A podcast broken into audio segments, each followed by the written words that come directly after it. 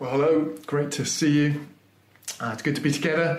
Um, Netflix has gone huge, hasn't it, over recent weeks, and uh, the whole box set thing and watching series is as big as it's ever been. Um, apparently, um, there are 16 million new subscribers uh, to Netflix.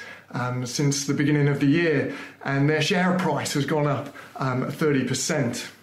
I don't know about you, but I love a good box set. I love to watch a good series, and um, I like an action thing. I like a psychological thriller, um, a crime, and uh, trying to work out wh- who's done it and who the character is that has done the da- the dirty deed. Um, and occasionally, I'll watch some uh, romantic stuff with my wife as well.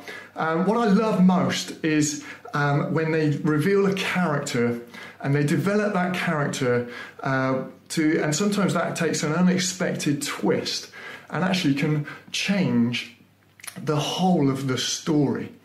And uh, in a funny sort of way, that's what John does. The writer in John's gospel does um, in his gospel and in our text today in some way, it's a bit of a spoiler alert. It's uh, a great, big, huge reveal of the main character, who is, of course, Jesus. And um, John uh, sets us up uh, in his gospel for a series of encounters with Jesus. And that's what this new series that I'm starting today is called.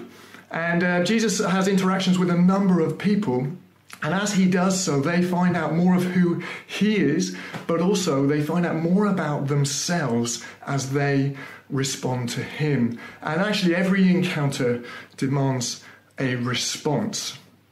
Uh, John writes um, in his Gospel at chapter 20, verse 31, he says that uh, actually the things that we see in his Gospel are just the tip of the iceberg of the things that Jesus did and said whilst he was with the, the disciples. He says these things were written so that you may believe that Jesus is the Messiah, the Son of God, that by believing in him you may have life in his name.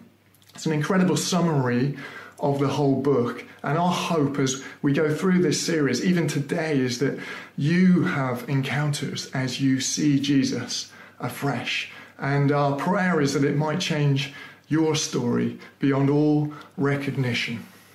You know, sometimes when people recommend a box set, they'll um, say, look, don't listen, don't watch series one, you know, go straight to series two. That's when it's really good. And uh, I've tried that.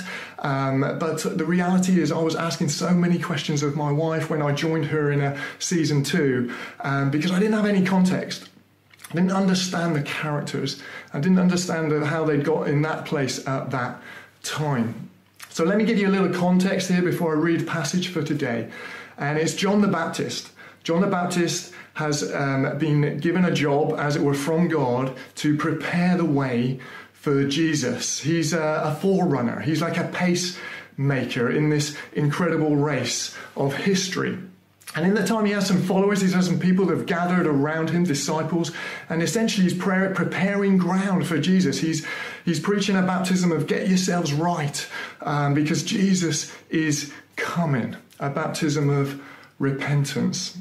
And then in this story, he sees Jesus. He encounters Jesus in the flesh for the first time. And uh, it reveals um, two kind of game changing aspects of Jesus' character, things that will bring transformation. And we're going to look at those two uh, in a moment. But the way that John does it here is that he puts them back into the Old Testament. You see, he talks about series one, the Old Testament. He puts it back into context and he helps, therefore, those readers of the time to understand what he's now seeing in Jesus. Let's read uh, our passage today from John 1, uh, verse 29.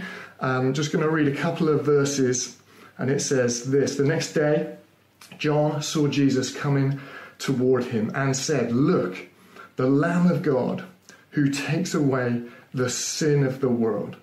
This is the one I meant when I said, A man will come after me, has surpassed me, because he was before me. I myself did not know him, but for the reason I came baptizing with water, was that he might be revealed to Israel. First great reveal is that Jesus is the Lamb of God who came to take sins away. Verse 29 Look, John says, Look, the Lamb of God who came to take sins of the world away. Let's just unpack this a little bit. It's of God, it's the Lamb of God. You see, Jesus came from God. He is the Son, Jesus Christ. He's the promised Messiah, if you like, that the whole of the Old Testament was pointing towards. He's not just a man, he is the God man. He wasn't born like you or I. He had a miraculous birth and he came to this earth. He'd actually always existed. In the first part of John's Gospel, in John chapter 1, we have this incredible um, writing where John talks about Jesus being the Word and that the Word was with God and he was there right at the beginning. And this is the moment that John sees, John the Baptist sees that the Word has become flesh, that amazing thing that has happened through Jesus Christ coming to this earth. Secondly, he's the Lamb. The Lamb in the Old Testament, they were sacrificed for sins.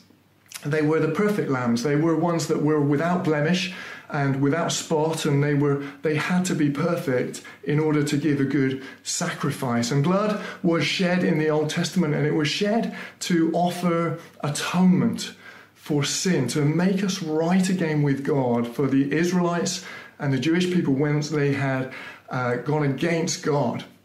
But the thing is with these offerings, these sacrifices, that they were limited in time and they were limited in effect. John the Baptist was pointing and looking at a new, human, perfect lamb. And this lamb, it was sinless. It had to be. Jesus had to be. John puts it elsewhere in 1 John 3, uh, verse 5. He says, You know that he appeared to take sins away, and in him there is no sin. There is no original sin in Jesus, and there is no active sin in him.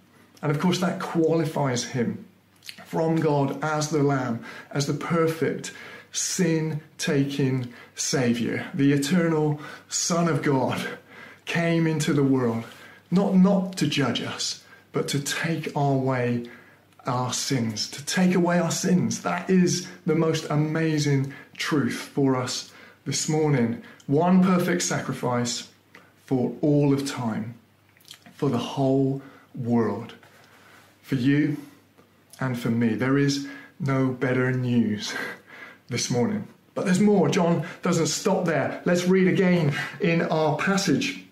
He goes on in verse uh, 34, sorry, 32, and he says, Then John gave this testimony. Here comes another testimony about Jesus. I saw a great, here's another reveal. I saw the great, the, the Holy, the Spirit come down from heaven as a dove and remain on him. And I myself did not know him, but the one who sent me to baptize with water told me, The man on whom you see the Spirit come down and remain is the one who will baptize with the Holy Spirit. I have seen and I testify that this is God's chosen one. So, the second big reveal here is that this Jesus is the one who came to baptize his people with the Holy Spirit and with fire. John said, I didn't know him, but God, the one who spoke to him to go and baptize uh, people with water, had told him that when you see the Spirit come on him, and of course he's talking about Jesus' baptism here, and John would have witnessed that. And when it remained upon him, John was reminded by God that this is the one who is going to come and fulfill this baptism with the Holy Spirit. It was a fulfillment because the Old Testament once again makes it plain that the long awaited Messiah would be empowered by the Spirit of God, and in his day the Spirit would therefore be poured out on all people in incredible and marvelous new ways. This is all about salvation. This is all about the Holy Spirit and Christ as the Lamb who together bring new birth as we trust in Him. And the Holy Spirit therefore sustains us as He births us into a relationship with Him. And it also points us as people filled with Him back to Jesus. It in itself testifies, as John is doing here, to the great Jesus who has saved our souls. John Piper says that if Jesus were not first the Lamb of God who takes away sin by dying, then he could never be the baptizer who gives the Spirit by rising. And yet he was and is both of those things. So, what's happening in season one? The Old Testament is pointing forward, and John is saying now, he's saying, We're in season two. It's happening now. God has sent his own Lamb into the world to take away our sin, to fill his people with himself by the Spirit. It was the fulfillment of the Old Testament, and it was the reality of Jesus coming to this earth to demonstrate that he was indeed the chosen one. You know, with encounter comes response, doesn't it? And as John looks and sees Jesus, he says, Look, that's my encouragement to you. Look at Jesus.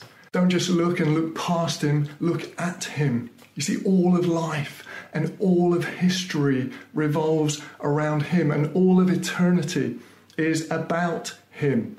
John's saying, I want you to see him. Look, and when you look, don't just see him as a man, see him as the God man, the unique, sinless God man who left uh, the riches and the glory of heaven to come to this stinking earth.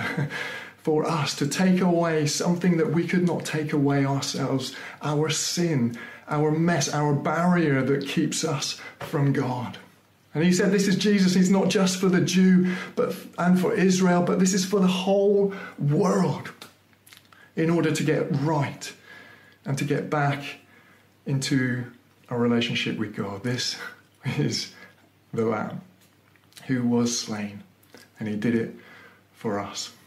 Well, before I go on and tell more of um, John the Baptist's response, here's uh, someone who has also responded to an encounter with Jesus Let's hear Alan's story. Some 30 years ago, I found myself on a football pitch. Me and my friend had hatched a plan to steal turf from our local Premiership team, Sheffield United.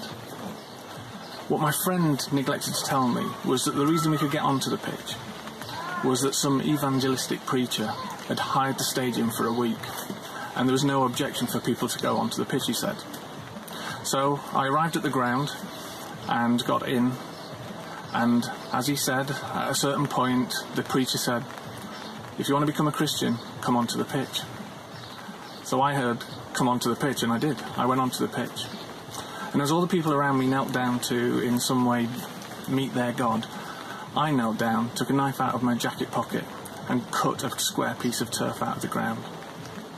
Put it back in my pocket, looked around, nobody had seen me, and I thought I'd got away scot free. As I stood up, somebody gave me a, small portion of the Bible called Luke's Gospel, put it into my hand, and sent me on my way. I was walking off the pitch, and an, uh, an older lady walked straight in front of me and stopped me and said, I saw everything. I saw everything that you did. But I want to tell you, God has a plan for your life, and it's bigger than you think. So, what I want you to do is, I want you to read that portion of Bible that you were given. Promise me you'll do it. And so I thought to myself, well, if I can get off the pitch without getting caught, I can just promise to this lady I'll read it and she'll let me go. So I promised and she did. She let me go. I carried on and walked off, left the ground and got home. But when I got home, I did actually keep my promise. I read the portion of the Bible. It was the first time that I'd ever read any of the Bible. It was Luke's Gospel, and when I read through it, I read about a God that I had never, never thought that God was like that. I'd never heard of a God like that. Caring, kind, forgiving, loving, It was totally different. And in fact, there was a story that really touched me, which was the story of the prodigal son. And I met there an outrageous God who forgave and loved a son who had thrown his life away as such. And from that day on, it changed me. I met a God that was very different to the one I'd always thought was there. Well, thank you, Alan. It's so good. I love hearing stories of lives that have been transformed as people have encountered Jesus in all sorts of different ways.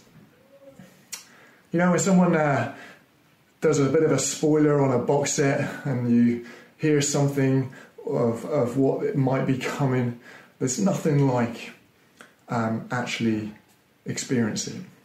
Even if someone's told you the end of the story, when you're watching it, it comes alive.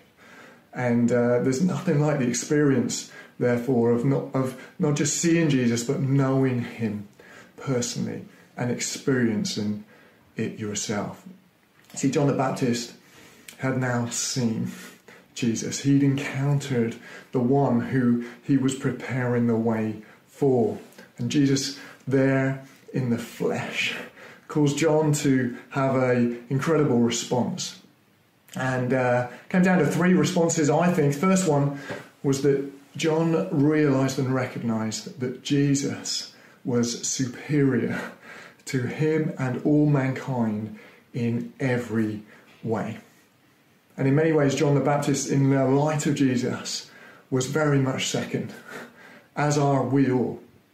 Second thing was that John's work was done. The thing that God had asked him to do to prepare the way for Jesus to come had come at that moment to an end. And the last thing that John did, John the Baptist, was he basically, because of those two things, he pointed people to Jesus. He said, Don't look at me, look at him. And I always say the same don't look at me, don't look at anyone on this earth, look at him. And I just want to unpack that thing about being second. You see, John um, the Baptist summed up his ministry either side of this chapter, actually, as you hear about John the Baptist, and into chapter 3. And in 3, verse 30, he says that uh, he, that's Jesus, must become greater, and I, John the Baptist, must become less. There's this whole thing of in front of Jesus, we're nothing, and he is everything. It's not strictly true to say we're nothing because we are made in His image and He loves us. But in terms of what we can do with our sin, we've got nowhere to go. In terms of being saved and regenerated, we cannot do that in our own strength. In terms of having life and life to the full, it is not satisfied just by the things of this earth. And John knew that and he was seeing that.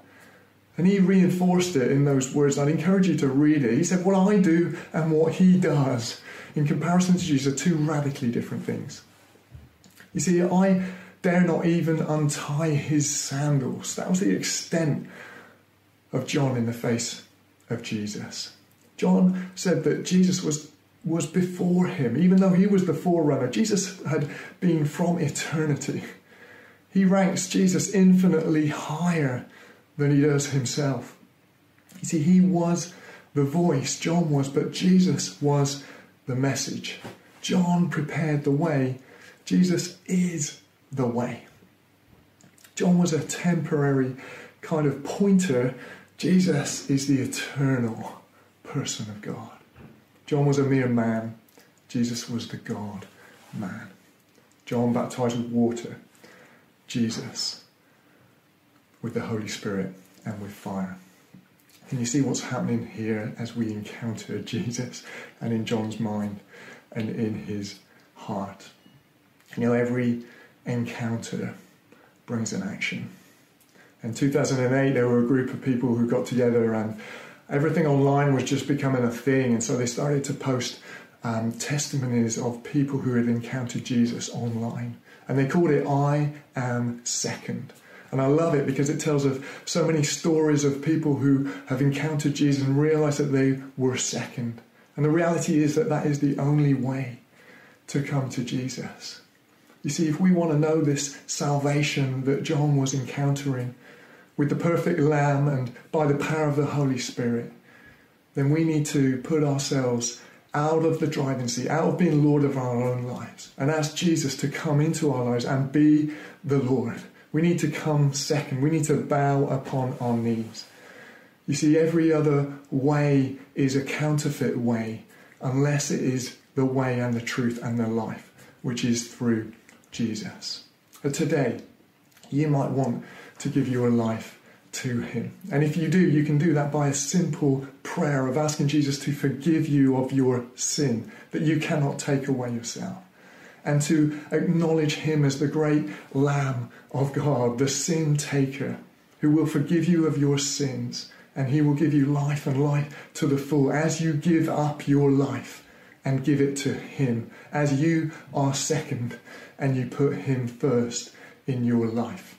I would encourage you to pray that prayer today, even as we go into a song in a moment. And if you pray that prayer, if you are serious about wanting a relationship with God in your response to an encounter with Him this morning, then please let us know on the chat, whether you're on YouTube or Facebook, let us know um, that you prayed the prayer. And we'd love to follow up with you and get in contact to help you on this incredible life giving journey of what it is to follow the Lamb. But secondly, if you know Jesus already, you know, I, I just felt there might be a season where you, your thing has been done, your ministry, your season in life, it's done. And you have a temptation right now to hold on to that. Perhaps it's part of become part of your identity. And today, as you encounter Jesus, he's saying, That's okay, I have something new for you. Let that go. Let me be um, your guide and let me let me give you something more for you in this day. And for almost all of us, I guess, we can worship again because Jesus has saved us from our sins. And when we go to the next season, season four, which will go on and on and on, it's unlimited episodes of eternity, of rejoicing around the throne of the Lamb that was slain, because he was perfect and he died a death for us so that we each could have life. Friends, let's point people to Jesus. When they look at us, do they see him? Because that's what John the Baptist did. And that is his response to an amazing encounter with Jesus. Let's pray. Father, thank you for your goodness to us.